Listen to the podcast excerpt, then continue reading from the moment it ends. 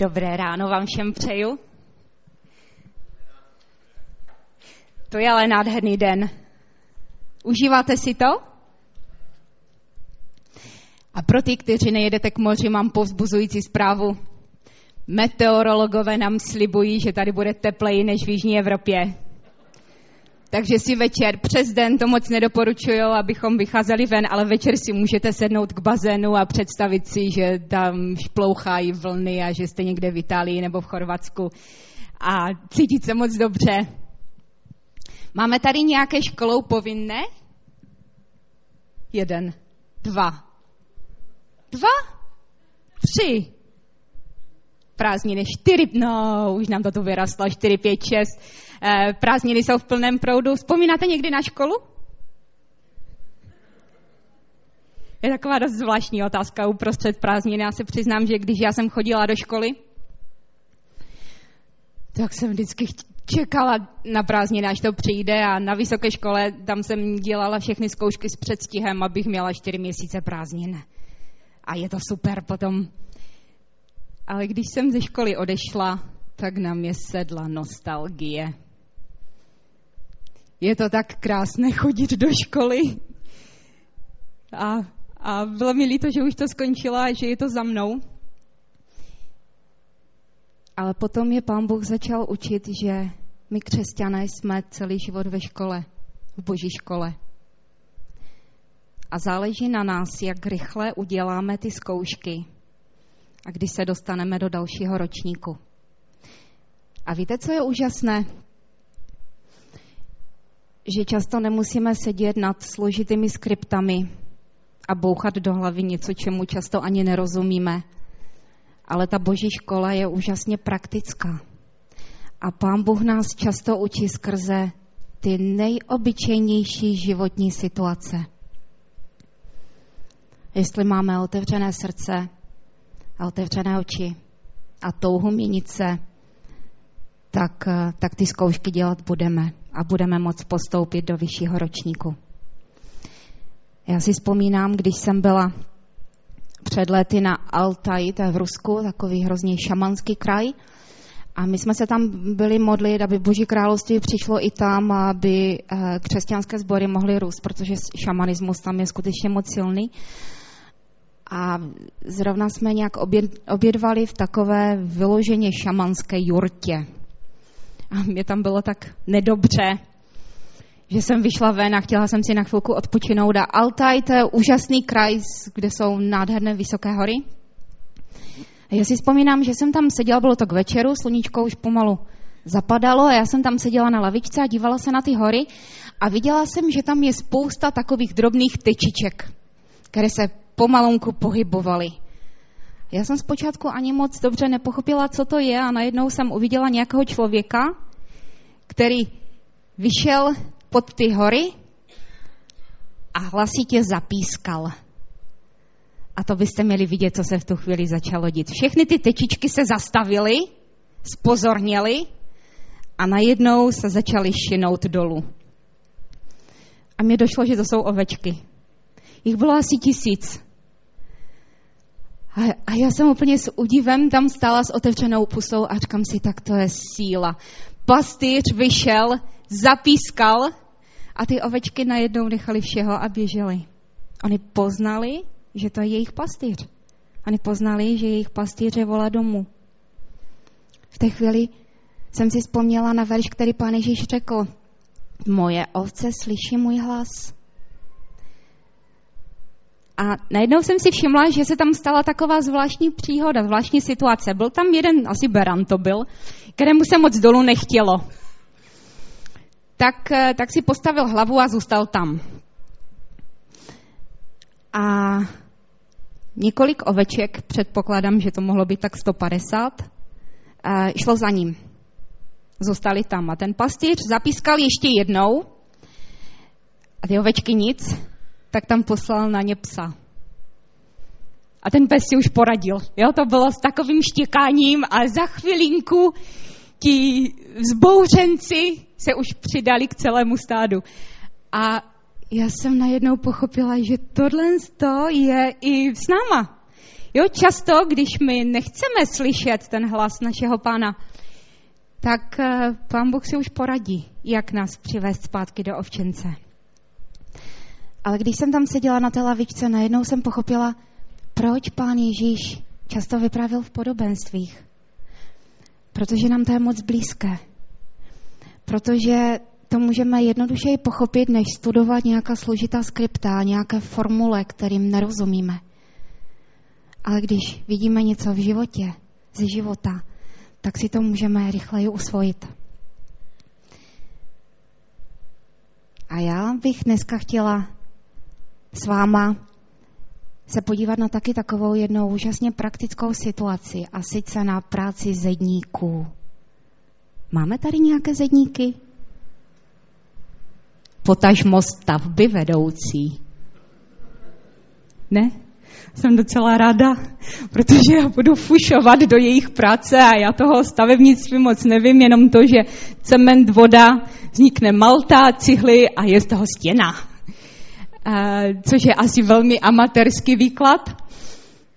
A v Bibli ale byl jeden takový úžasný stavby vedoucí, který postavil významné dílo. Víte, koho mám na mysli? Tam bylo víc. Koho mám asi na mysli?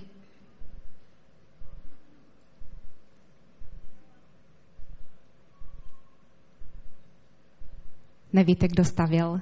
Zdi, stěny, hradby. Nehemiáš. Nehemiáš. A tak pojďme se podívat do knihy Nehemiáš.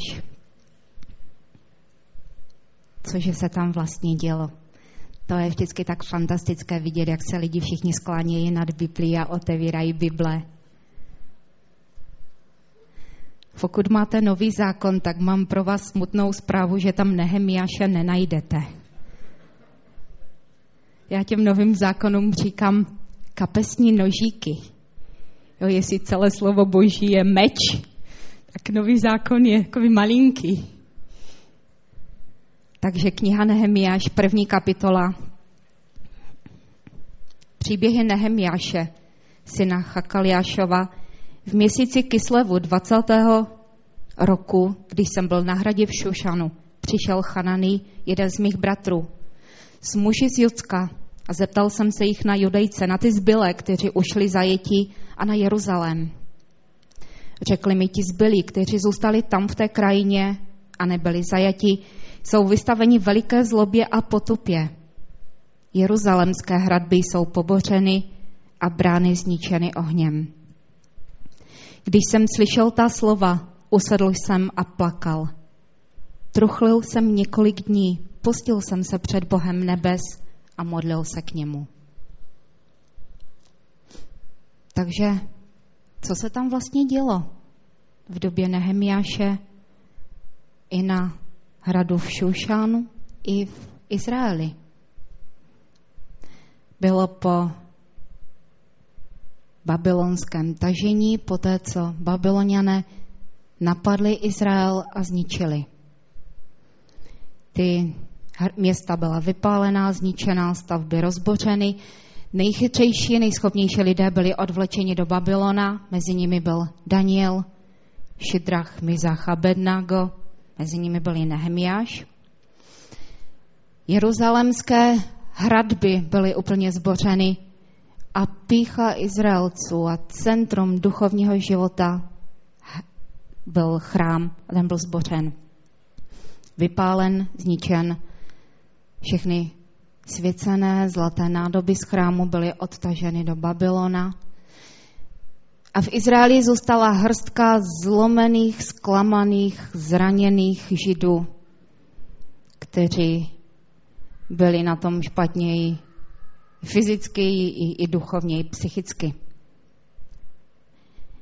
A důležité, důležitý fakt byl ten, že ty hradby kolem Jeruzaléma byly úplně rozbořeny. Jaký vlastně měly smysl hradby? V té době se kolem každého města stavělo obrovské opevnění hradby, co by ochrana před eh, nepřátelským vojskem. A vždycky v noci, i přes den i v noci, na těch hradbách chodila stráž a hlídala, jestli od někud z nějaké strany se neblíží nepřátelské vojsko. Když uviděli nebezpečí, okamžitě zalarmovali město a pozavírali se všechny brány, zabezpečili všechny brány, aby ti nepřátelé nemohli vniknout do města. Když padly stěny, padlo město. Což vidíme třeba i na Jeruchu. Když se Židům podařilo s božím zázrakem, aby stěny Jericha padly, tedy Izraelité vnikli do města a to město zachvátili. No a tady byl ten Jeruzalém s úplně zbořenýma stěnama, s úplně zbořenými hradbami. A Nehemiáš, který byl tisíce kilometrů daleko, byl královským číšníkem v hradě Šošanu, se dozvěděl o té situaci a začal hořce plakat, protože miloval Jeruzalém a trpěl za něj. A tehdy Nehemiáš přijal od pána úžasnou výzvu, úžasné poslání, misí jít do Jeruzaléma a ty hradby postavit. A já bych se dneska s váma chtěla podívat na to, jak ty hradby stavěly a jakým útokům čelili. A je to proto, že i my stavíme podobné hradby.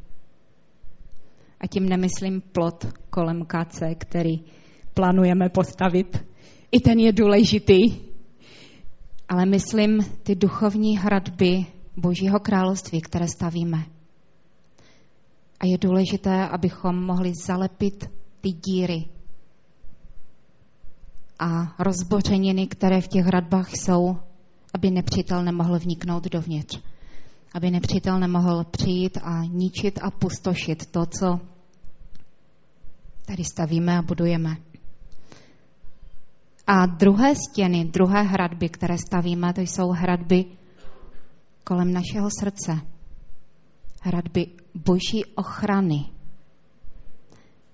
aby do našeho srdce nemohlo vniknout nic nečistého ani špatného.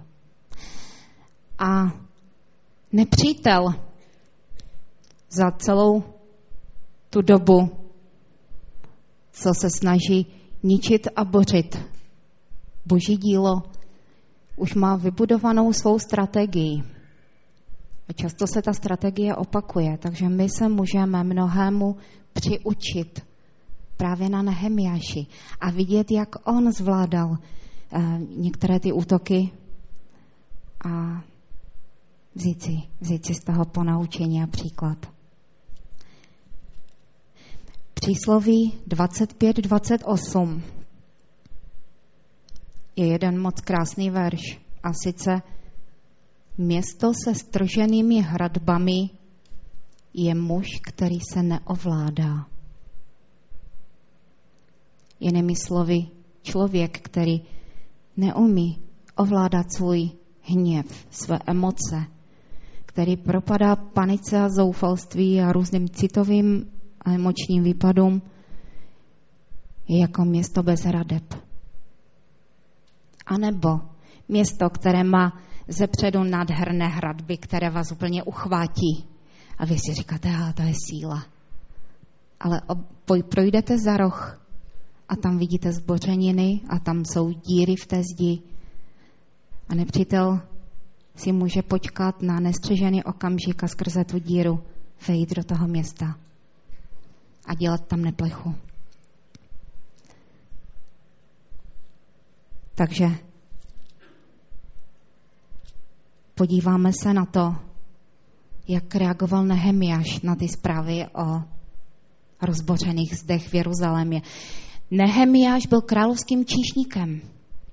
Byl to člověk, který měl úžasně vysoké postavení. Byl to člověk, který měl bezprostřední přístup ke králi. To je úžasná pozice, úžasná výsada pro něho. Král si jenom tak kde koho k sobě nepustil. A ten Nehemiáš si mohl říct, no jo, já tady mám svou službu, já tady mám svou práci, já tady mám svou rodinu. No a tak e, jo, je mi líto těch židů, ale oni jsou tisíce kilometrů daleko a tak ať se tam nějak starají. Ale jeho reakce byla úplně jiná. On cítil bolest ve svém srdci za Jeruzalém, za svaté město. A proto ve druhé kapitole čtu od prvního verše. V měsíci Nisanu 20.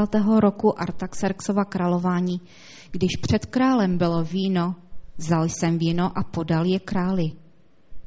Nikdy jsem před ním nebýval strápený. To mi král řekl, proč vypadáš tak strápeně? Vždyť nejsi nemocný. Tenhle ten verš mě strašně moc zaujal. On nikdy před králem nebyl strápený. Já jsem si vzpomněla na některé sbory v Rusku, kde lidé s úplně chladnou, studenou tváří říkali ano, my se radujeme. Ale tam hluboko, hluboko v srdci. Nemůže být radost hluboko v srdci, která není vidět na tváři, protože vnější obraz je projevem vnitřního. Jestliže já se raduji, tak to je vidět na celé mojí bytosti. Jestliže se neraduji, tak to není vidět na mojí celé bytosti. Tak je vidět, že jsem smutná, zklamaná, zničená, zdeptaná, že mi něco je. A já samozřejmě vím, že my nemůžeme mít jo, furt takovou juch náladu, že jsou období, kdy je třeba plakat. Jsou období, kdy je třeba truchlit. Ale najednou jsem se zamyslela nad tím, jak to je vůbec v mém životě. A, a přišla jsem na to, že já často dávám svým emocím a svým pocitům navrh. A zapomínám na to, že radost v hospodinu je co? Je moje síla. My máme často na výběr, my máme vždycky na výběr v každé situaci. Co si vybereš? Okolnosti, situace, problémy, to, co je kolem tebe? A nebo se uchopíš za kříž Ježíše a vezmeš tu radost, kterou Ježíš nabízí a skrze tu radost řešit tu situaci kolem. Si vzpomínám, když jsem jela do Nagorného Karabachu. To je taková autonomní oblast v Armenii, mezi Armenií a Azerbajdžánem a Nagorný Karabach se tehdy chtěl osamostatnit.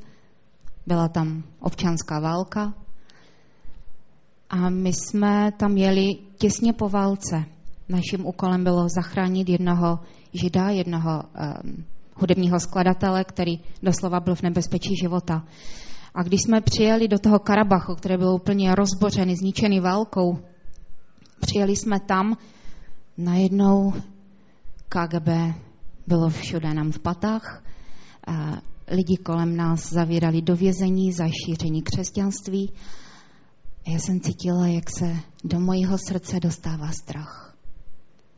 A pak jsem viděla, že ten strach tam byl úplně jako oblako, které visí nad tím Karabachem. Přijeli jsme do rodiny jednoho křesťana, a jejichž bratr byl pastorem, ten seděl ve vězení a oni byli celý vystrašení a první otázka, když jsme tam přijeli, se ptali, kudy jste jeli, jakýma cestma, kdo vás, kdo vás viděl, kdo vás následoval, kdo ví o tom, že jste tady.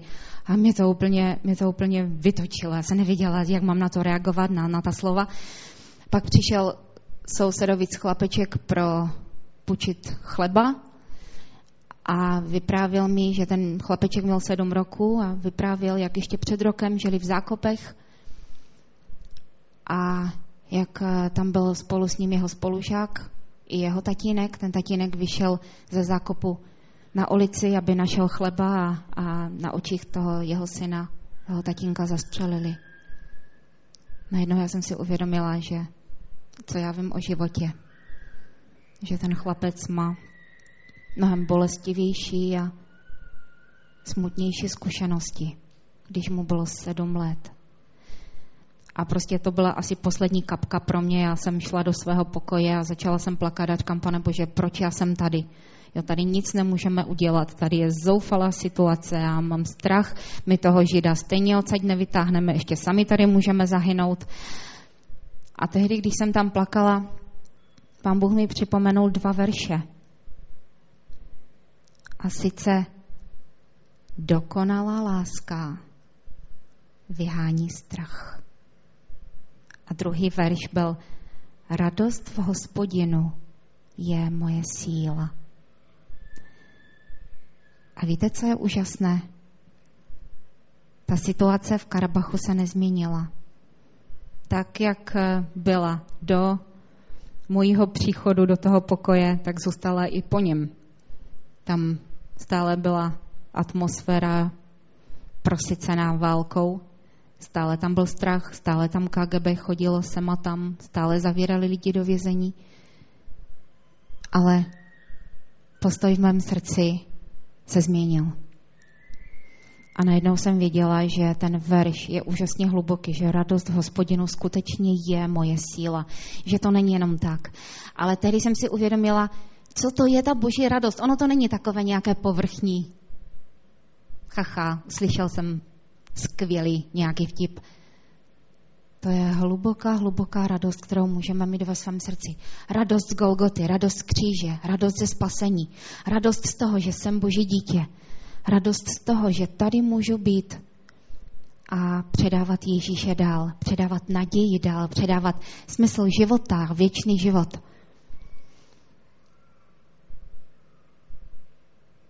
A když jsem četla o tom Nehemiáši a četla jsem o tom, že nebýval nikdy strápený, najednou jsem si uvědomila, že my jsme ambasádoři, my jsme velvyslanci Božího království. Jak reprezentujeme to Boží království?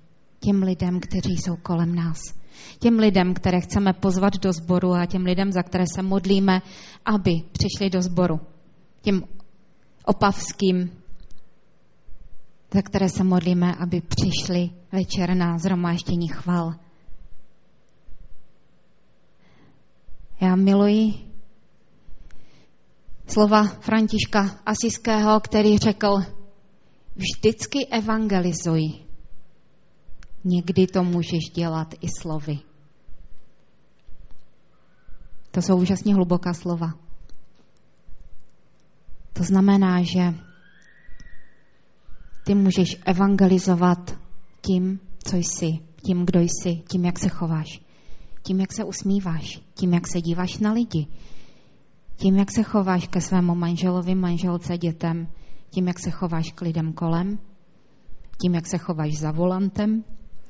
To mě často uh, usvědčuje, protože já jsem za volantem někdy nervózní, jak někdo jede příliš uh, ne tak, jak já bych chtěla. A v té chvíli si říkám vlasto, žehnej mu, žehnej mu, žehnej mu, žehnej mu a tak mu žehnám, žehnám, žehnám, žehnám, žehnám a žehnám mu, až, až když ho nevidím. Pak přestanu žehnat a přijde někdo další. Ale lidé kolem nás si všímají toho, jak jsme.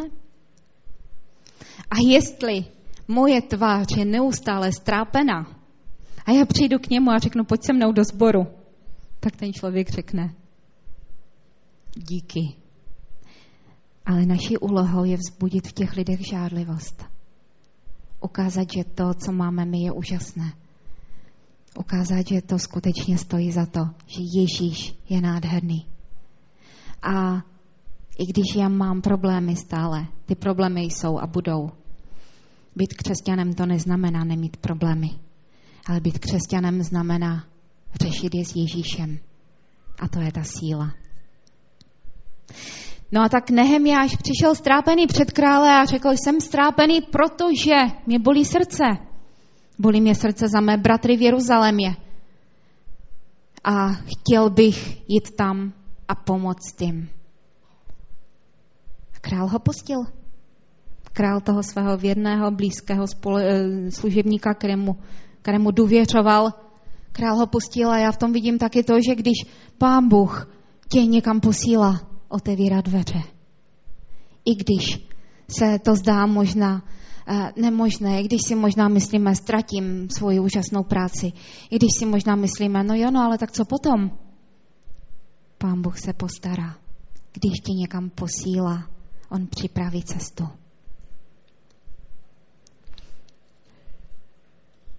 Mě moc oslovuje na tom, že Nehemiáš vždycky předtím, než něco udělal, začal se modlit. A to je sloup, ten nosný sloup jeho služby a toho, co dělal. Nehemiáš vkládal do božích rukou celé to svoje dílo i celou stavbu. A tak v jedenáctém verši druhé kapitoly čteme, tak jsem přišel do Jeruzaléma. Po třech dnech tamního pohybu jsem vstal v noci spolu s několika muži, ale neoznámil jsem nikomu, co mi můj Bůh vložil do srdce, abych udělal pro Jeruzalém. Neměl jsem sebou žádné zvíře, kromě toho, na něm jsem přijel – Vyjel jsem v noci údolní bránou směrem k drači studni a k hnojné bráně. Přitom jsem si pozorně všímal pobořených jeruzalemských hradeb a bran zničených ohněm. Nehemiáš přijel do Jeruzaléma a to první, co udělal, zjistil situaci, jaká je. On se nevrhnul střemhlav do stavby stěny, aniž by věděl, jak na tom ta, ta, ta stěna, ta, ty hradby jsou. A tak uviděl tam údolní bránu, drači studní, hnojnou bránu. Zamýšleli jste se někdy nad těmi názvy? To je síla, vidíte. Když si večer, jak budete sedět u toho bazénu a představovat si, že jste u moře, a budete mít Bibli a číst celého Nehemiáše, můžete si všimnout i všech těch názvů, ty jsou moc krásné, originální. A mě zaujal název Hnojná brána.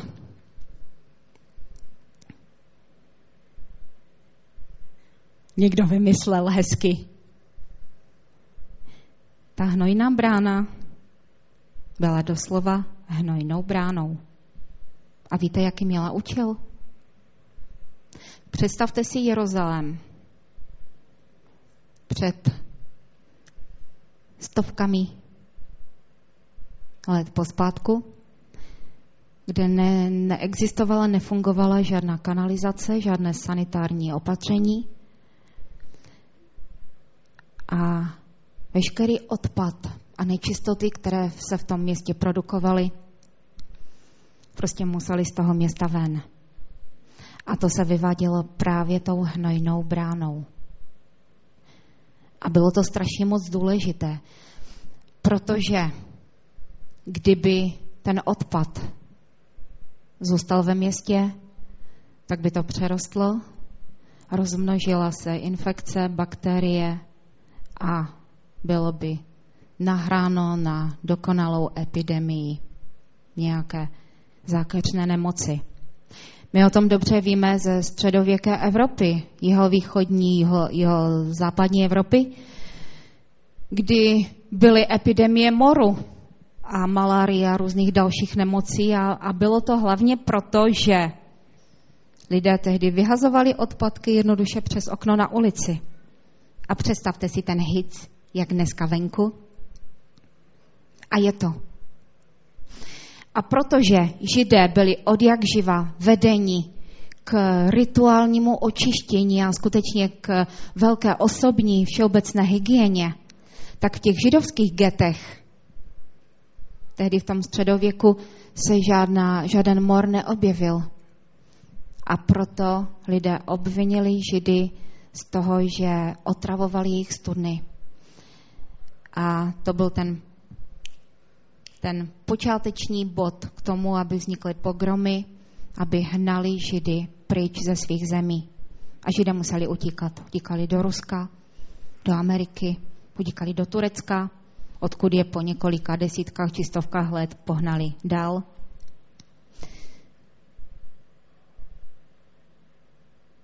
Totež, co se děje v tom praktickém životě, děje se i v našem duchovním tak, jak je to úplně přirozené, že když žijeme, vždycky bude odpad. To tež se děje i v našem životě. Tím, jak my chodíme skrze různé situace, na nás se může nalepit nějaký hněv, neodpuštění, možná nějaká bolest či rána. Může se na nás nalepit nějaká sebelítost, pocity méně cennosti, kritika. Důležité je, co s tím uděláme. Necháme to uvnitř? A nebo, a nebo to půjde ven? A víte, co je v našem životě ta hnojná brána? Tou hnojnou bránou je pokání. Pokání, skrze které může všechno to smradlavé a nečisté a zapáchající a hnilobné může jít ven. A my zůstaneme čistí. A jestliže to zůstane v nás, tak to bude růst a může to přerůst bacily a ty budou růst dál a objeví se nemoc a je konec. Kež by ta hnojná brána u nás neměla zrezivělé panty, ale kež by ty dveře byly namazané olejem a otevíraly se často. A kež by to, co v nás nemá být, kež by to mohlo jít ven. Nehemiáš si svolal napřed vedoucí té izraelské společnosti, jeruzalemské společnosti, která tam byla, předal jim svou vizi a postupně předal tu vizi i všem lidem a řekl, lidi, už nemusíte sedět na pobořených radbách, tak jak tam kdysi sedával Jeremiáš a napsal svůj pláč nad tím, co se stalo s Jeruzalémem.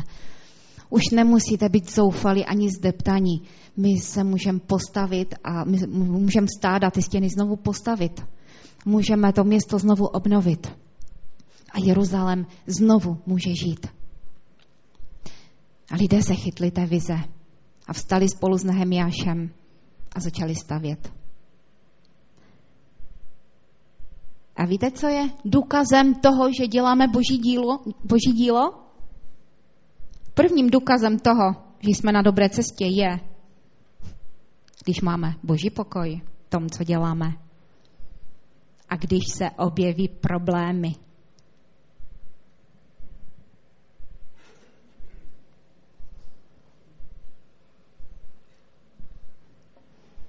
Já jsem si vždycky myslela, že když pán Bůh mi klade na srdce nějaký úkol, když mi někam posílá, když něco chce skrze mě udělat, tak vyčistí cestu a všechno bude ideální, jak dálnice do Prahy. No ta není ideální, ale... A, a nebylo tomu tak. Já jsem nastoupila na tu cestu služby a bum, problémy. A projde skrze jedny problémy a jsou tady další. A pak jsem si uvědomila, ty to je právě důkaz, že děláme boží dílo. Kdyby nebyly ty problémy, to by znamenalo, že nepříteli je to jedno, že nejsme pro něho nebezpeční. Že neděláme něco, co zasahuje do jeho plánu a do jeho hříše. Ale ta pozbuzující zpráva je, že bezproblémový život bude v nebesích.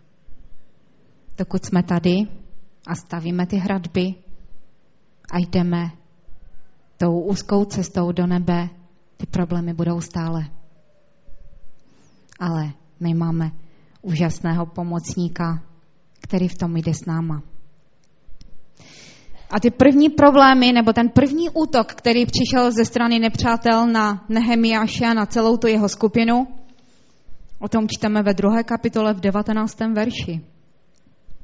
Když o tom uslyšel Sanbalat Choronský, Tobiáš ten amonský otrok a Gešem arabský, vysmívali se nám.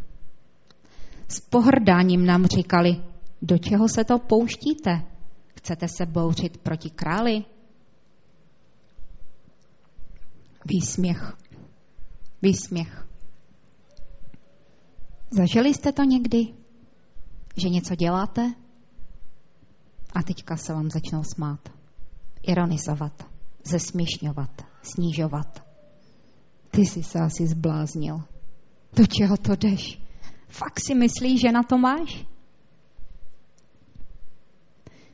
Kdyby Nehemiáš neměl jistotu, že ho tam posílá Bůh, tak by možná zbalil kufry a řekl fakt, co já tu dělám. Stavbařině nerozumím. Jsem dobrý přes víno, mám tam dobrý job. Proč já to mám zapotřebí? Ale Nehemiáš obstal. A mně se na něm líbí to, že jeho reakce nebyla nějaká emotivní, že nezačal dokazovat, nesmíte se nám, teď my to myslíme dobře a my fakt chceme postavit ty hradby a, a nepadnul do sebe lítosti ani do hněvu, ani do proklínání, ani do nějakého eh, tělesného protiútoku. Nehemiáš reagoval božím slovem. Jednoduše řekl, sám Bůh nebes způsobí, že se nám to podaří. 20. verš. My jsme jeho služebníci.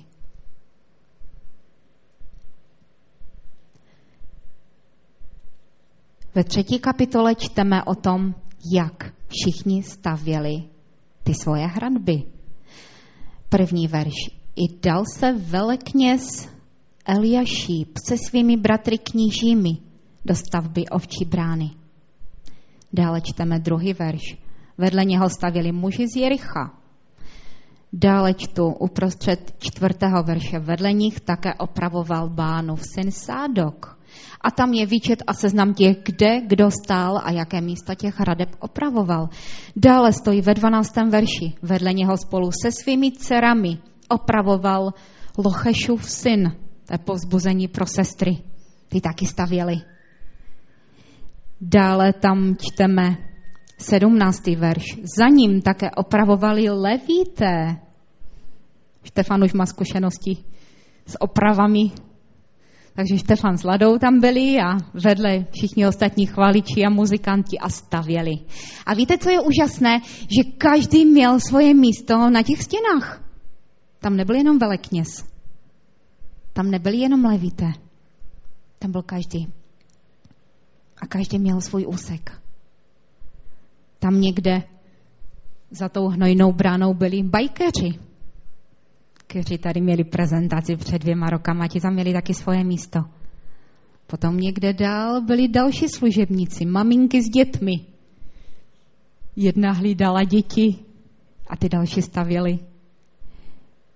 A pro mě je povzbuzení to, že v tom božím království, při stavbách těch hradeb, Bůh na nikoho nezapomněl. A my máme ten svůj úsek. A když odstoupíme od té práce, tak to někdo musí dělat za nás. Ale to, co je pro mě pozbuzující, je, že Pán Bůh nezapomněl na každého z nás a já jsem moc šťastná, že každý z nás má jiné charisma, jiné dary, že každý z nás umí něco jiného, že každý z nás je jiný. Protože kdybychom všichni byli stejní, tak eh, já bych asi těžko oslavovala bajkery, protože nejsem zrovna ten typ. Ale můžu se za ně modlit a oslovuju lidi, kteří jsou v mojí blízkosti a které, s kterými já přicházím do styku. A chci budovat ty stěny tam, kde mi Pán Bůh postavil. A jsem ráda, že vedle stojí někdo jiný, který to dělá jinak a který dělá svou práci. Druhý útok, o něm čteme ve třetí kapitole, a sice zmatek. Najednou si ti zedníci na těch hradbách přestali rozumět. Jo, jako by byly takové útoky všechno zamíchat, pomíchat, rozmíchat a znemožnit jim to, aby mohli stavět dál. A já jsem si vzpomněla na to, že v historii už kdysi jednou byl takový zmatek vyvolaný při stavbě. Víte, kde to bylo? Babylonská věž. A tam tehdy ten zmatek vyvolal Bůh. Protože ti lidé byli natolik pyšní, že chtěli být větší než, než Bůh sám. A úžasné na té situaci s Nehemiášem je, že ti se tehdy nepoddali tomu zmatku, nedali tomu místo, ale začali to řešit modlitbou. A v posledním verši třetí kapitole je, je verš Stavěli jsme hradby dále, byly z poloviny hotovy, protože lid byl srdcem při práci. Tam, kde je tvoje srdce, tam je i požehnání. Když my děláme svou službu a naše srdce je někde jinde, potom je to jenom prázdný formalismus. Ale jestliže skutečně hoříme pro to, co děláme, tak Bůh bude žehnat. Třetí útok ve čtvrté kapitole. Čteme dál, jak se nepřátelé snažili zabránit tomu, aby ty hradby se stavěly dál. A proto Nehemiáš dal příkaz ve 13. verši 4. kapitoly nebo v 7. verši, pokud máte to dvojí číslování. Proto jsem postavil stráž pod svatým místem při hradbách a na nechráněných úsecích. To je důležitá věc. Postavil jsem stráž na nechráněných úsecích. To znamená, že tam za rohem, u řeky, mezi tím křovím, tam, kde je ta díra, která je sice zamaskovaná křovím, nicméně tam je. Tam je třeba postavit několik lidí, aby tam stáli a čekali na to, jestli náhodou tudyma nepřijde nepřítel. A co to znamená pro náš duchovní život? Ony ty stěny, ty hradby v našem životě často mají trhliny. Často mají nějaká nechráněná místa. Často tam jsou nějaké zbořeniny nebo díry. Často tam jsou nějaká nedovřená, zapomenutá vrátka. Nebo se třeba ty vrátka nedají zavřít. Tam je třeba postavit stráž. A proto potřebujeme jeden druhého. Když je voják plně oblečen ve své zbroji, víte, kde je jeho nechráněné místo? Záda. A tam si nevidíme.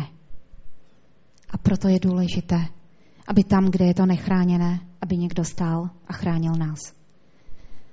A já věřím, že to je taky jeden z úkolů sboru, církve, abychom chránili jeden druhého, abychom se modlili jeden za druhého. A věřím, že to je úkol i malinkých skupinek, sesterských skupinek, domácích skupinek, maminkovských skupinek, jaké ještě jsou.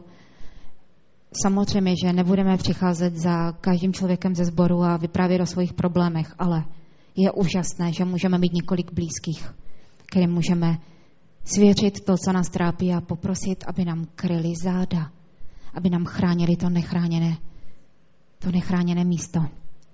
A modlit se za to, aby to nechráněné místo bylo chráněným. Aby ta díra byla zalepena. Aby ta vrátka mohla být zavřena. Aby tudy má už nepřítel nemohl. Nehemiáš kromě toho, že usílil stráž na těch nechráněných úsecích, je napsané, že jsme se modlili ke svému Bohu a stavěli proti ním na obranu stráže ve dne, v noci. Ta modlitba tam byla skutečně tím nosním pilířem. Bez modlitby Nehemiáš neudělal ani krok. A myslím si, že to je předzvěst jeho úspěchu. Myslím si, že to je důvod, proč oni skutečně mohli ty stěny dostavět. V 17. verši je napsané, ti, kdo stavěli hradby, nosiči břemen i nakládači, pracovali jednou rukou na díle a v druhé drželi zbraň. Všichni, kdo stavěli, měli meč připásaný na bedrech. představte si situaci dnešní počasí, 35 stupňů tepla. Ti stavbaři tam stojí na těch stěnách, neměli žádné slunečníky, deštníky ani žádné eh, prostředky, jak si tam zastínit. Docela tvrdě pracovali a kromě toho na pásu měli připásaný meč. On ten meč taky něco váží. To muselo být asi docela náročné.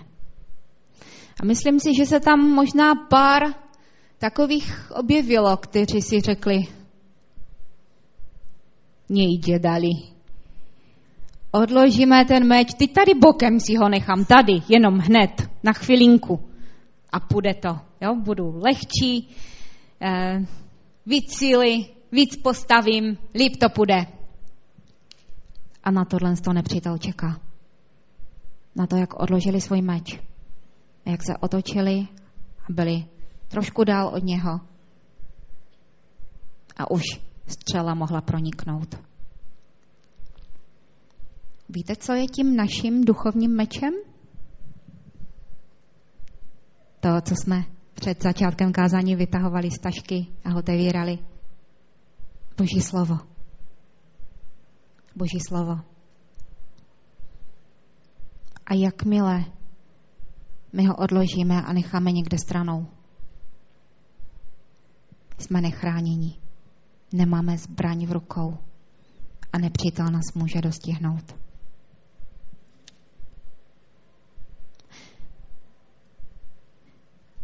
V dalším verši je napsané, dílo je veliké a rozsáhlé a my jsme rozděleni pod hradbách daleko od sebe.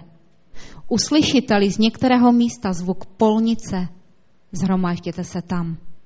Náš Bůh bude bojovat za nás. Jednota. Jednota to je to, co je moc důležité. V boji proti nepříteli a při stavbách zdí. Protože my můžeme spokojeně a klidně dělat to svoje dílo a třeba nám to jde a myslíme si, dneska jsem udělal zas dvě řady kamenů, postavil, zas mi to vyrostlo. Ale ty zdi, to není jenom ten můj úsek, to není jenom to, co já sám stavím, ale to je celé kompletní dílo. A jestliže nepřítel, ne, jestliže můj soused má problémy, potom my můžeme mít k němu a můžeme mu pomoct. A spolu s ním odrazit útok nepřítele a pokračovat dál ve stavbě.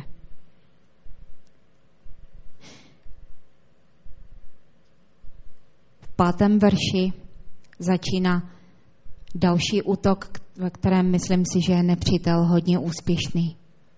A sice útok na jednotu. Co se tam stalo? Strhl se pak veliký křik lidu, zvláště žen, což není moc pozbuzující pro nás, pro ženy, proti jejich bratřím judejcům. Jedni říkali, je nás mnoho s našimi syny a dcerami, musíme za ně dobili a vy jste takoví a vy jste jiní. A začalo to mezi nimi bojet. A my jsme lepší a vy nám nedáte tohle a vy nám nedáte tamdlo. A zatímco oni řešili ty svoje problémy mezi sebou a zatímco tam dali místo nějaké nespokojenosti a kritice a pomluvám, nemohli hlídat, kdy přijde nepřítel a odkud.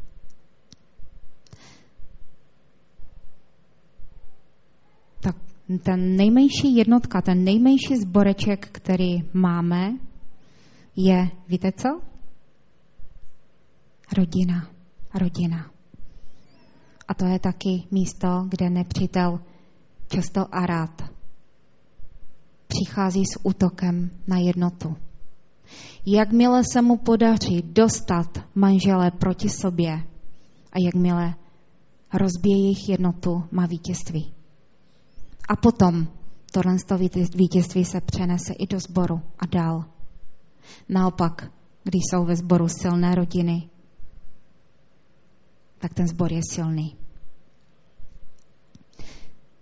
A já jsem si uvědomila, jak často My očekáváme od lidí, že budou, anebo od těch našich nejbližších, že budou dělat to, co my si zrovna představujeme. A tak nějak jsem to prožívala i v, v šesti nedělí, znáte to, co jste prošli tím, ty hormony nějak skáčou a, a děťátko se vždycky probudí zrovna ve chvíli, kdy já jsem usla. A kdy tak, jo, tak, tak dobře se spí a, a jsme z toho nervózní a podráždění a pak si myslíme, že no jo, tak vy nás nechápete, jo, skrze to procházíme, jaké je to těžké období a, a začneme se litovat a už to jede. A já jsem zrovna, jak se nám narodila Dalia, dostala jedno nádherné přání z Ruska. Jedna kamarádka mi poslala po mailu a tam byly fotečky krásných malých dětí a šel tam takový text – že den před porodem se to malinké ptalo Pána Boha. A myslíš si, že to tam v tom světě zvládnu? A pán Bůh říká, neboj se, já ti dám anděla, který tě bude doprovázet. A to malinké se ptá, a co tam vůbec budu dělat v tom světě? A pán Bůh říká, ten anděl bude všude s tebou, a bude tě učit tomu, co máš dělat. A malinké se ptá, a jak se tam vůbec domluvím, jakým jazykem tam budu mluvit? A pán Bůh říká, ten anděl tě tomu naučí. A malinké říká, a jak se jmenuje ten můj anděl? A pán Bůh říká, ty mu budeš říkat maminko. A protože ty moje hormony tehdy skákaly, já jsem se u toho rozplakala. Ale pak jsem si uvědomila jednu věc. Ti lidé kolem mě tady nejsou proto, aby mě sloužili. Já tady jsem proto, abych sloužila jim. A najednou jsem si uvědomila, jak důležitá je v rodinách pokora. Já znova jsem prožila to, že pokora to není porážka. Pokora je vítězství. A tehdy jsem si vzpomněla na nádherný verš, který je napsaný u Filipenským. Ve druhé kapitole od šestého verše. Tam je napsané o Ježíši. A sice, že způsobem bytí byl roven Bohu a přece na své rovnosti nelpěl, nebrž sám sebe zmařil, vzal na sebe způsob služebníka, stal se jedním z lidí. V podobě člověka se ponížil a šel až na kříž. Ježíš se pokořil. A pán Bůh, pán Ježíš touží potom, abychom my přijali tuhle službu do svého života. Abychom přestali očekávat, že lidé budou dělat něco pro nás. Že, že nás musí všichni pochopit a vidět naše problémy a litovat a, a, a dělat to, co my zrovna potřebujeme. Ten náš postoj by měl být já chci sloužit vám. A ono to je často bolestivé, když pán Bůh nás ořezává od, eh, od naší píchy. Já jsem prožila takový docela velký šok, když jsem hned po studiích už co by farářka jela do Anglie kvůli jazyka a oni mě tam přivítali pěkně a říkali jsme rádi, že tady jsi a určitě tady můžeš udělat hodně dobré práce. No a poslali mě mít záchody. A já jsem byla úplně v šoku. Já se říkám, víte vy, kdo já jsem? Teď já už jsem skoro faráčka. A myslím si, že pán Bůh se tehdy usmál a řekl, já vím, kdo jsi. A vidím tu píchu. A tam mi překáží v tom, abych tě mohl použít. Dneska s odstupem času jsem moc vděčná Pánu Bohu za tu lekci. A ono to neskončilo. Ono to furt ještě pokračuje a Pán Bůh ví, kde je ta naše nepokorá pícha. A jestliže mu dovolíme, on to bude měnit. Když bychom mu dovolili a když by naše rodiny mohly být silné, abychom posilili náš sbor, kam chodíme. Já jsem slyšela nádhernou věc, která se mi strašně moc líbila. To byl jeden kazatel, který říká, že za ním furt chodil člověk a on šel z jednoho sboru do druhého a do třetího a do čtvrtého a říkal, to není možné, já nemůžu najít dobrý sbor. Všude, kam přijdu, jsou problémy. A ten pastor se na něho podívá a říká, a víš, proč to je? Protože tam jsi ty. Nikde není dokonalý sbor, protože tam jsem já. Protože já nejsem dokonala. A protože ani vy nejste dokonalí. Ale jestliže to budeme pokrývat pokorou a láskou a odpuštěním, potom ten sbor může být úžasně silný. A potom budeme vítězit a ty stěny dostavíme. Dalším krokem a útokem nepřítele, o tom čteme v šesté kapitole, byly pomluvy. A musím říct, jakožto žena, že nepřítel ví, koho k tomu použít. A ono to někdy tak dobře chutná, přímo se až nám chce. Jo, něco říct na toho a na tamtoho a co jsme se dozvěděli. Ale pozor, pozor na to. To jsou otevřená vrata pro nepřítele. A skrze ta vrata on může vejít a ničit. Tam bylo ještě hodně dalších útoků, pokušení k hříchu, zastrašování, falešná proroctví a mnoho jiných. A až si to bude, či, budete číst, všimněte si toho, že Nehemiáš skutečně reagoval na každý útok modlitbou. Jaký byl výsledek? Výsledek čteme v 6. kapitole v 15. verši. Hradby byly úplně dostavěny 25. dne měsíce Elulu za 52 dní. A dále čteme, ti nepřátelé, když to viděli, zmalomyslněli. Poznali totiž, že toto dílo bylo vykonáno s pomocí našeho Boha. A já bych chtěla skončit to slovo s přáním nám všem, abychom úspěšně došli do situace, kdy můžeme říct, dílo je skončeno. Dílo je postaveno, hradby stojí. My jsme vydrželi, my jsme to zvládli, jsme tady. A obstáli jsme ve zkoušce, dostali jsme se zase trošku dál a blíže k našemu pánu. Kež nám Bůh v tom pomáhá. Amen.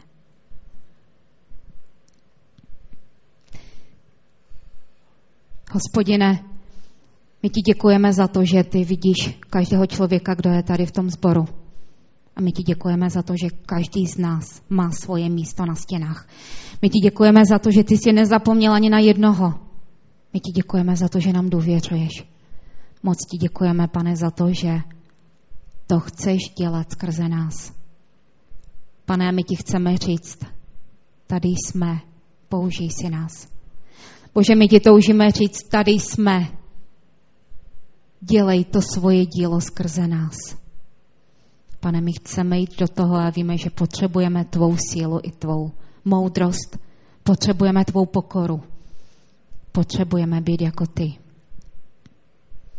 Pane, a tak žehnáme té tvé práci, žehnáme práci, kterou ty děláš skrze nás, žehnáme té práci, kterou děláš v tomhle sboru, žehnáme tvé práci, kterou děláš v Opavě, žehnáme tvé práci, kterou děláš v celé tvé církvi.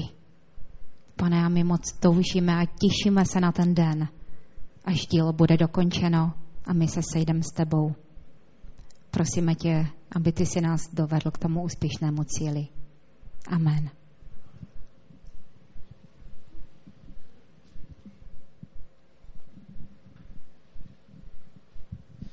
Já děkuji vlastně za slovo a pojďme, povstaňme na závěr, zaspívejme ještě jednu píseň a tí, touto písní bude naše zhromáždění ukončeno. A tak pamatujme na to, že Bůh má pro každého jednoho z nás své speciální, zvláštní místo na té stavbě těch zdí, které chce, aby byly postavené. Někdy e, používáme slovo církev jakoby odtrženě od, od lidí. A říkáme, zbor by měl to a církev by měla dělat tamto. A přitom zbor nebo církev, to jsme my. To je každý jeden z nás. to nejsou ti, kteří, kteří jsou eh, vidět čas, eh, nejčastěji, ale to je každý jeden, který má ten svůj úsek té zdi, který má obnovovat. Za Johnem Wimberem přišel jednou jeden naštvaný člen sboru a říká mu, potkal jsem člověka, který hodně potřeboval pomoc a tak jsem e, volal do kanceláře sboru a tam nikdo na mě neměl čas, aby mu pomohli a, a tak jsem se snažil nějak jinak zjistit, co by se dalo udělat. Nakonec jsem musel já jet sám a pomoct tomu člověku a udělat to všechno a církev neudělala nic. A John Wimber ho tak poslouchal a pak se na něj podíval, usmal a říká, to je dobré, církev mu pomohla tomu člověku. Víte, každý jeden z nás jsme církev. Máme ten svůj úsek té zdi a kež by nám pán dal sílu a natření, tak, jak měli ti lidé. A oni procházeli vším tím, o čem tady Vlasta mluvila, ale Bůh jim dával znovu a znovu natření k tomu, aby mohli, aby mohli dokončit to dílo. My dokončíme to dílo s božím povzbuzením. Amen.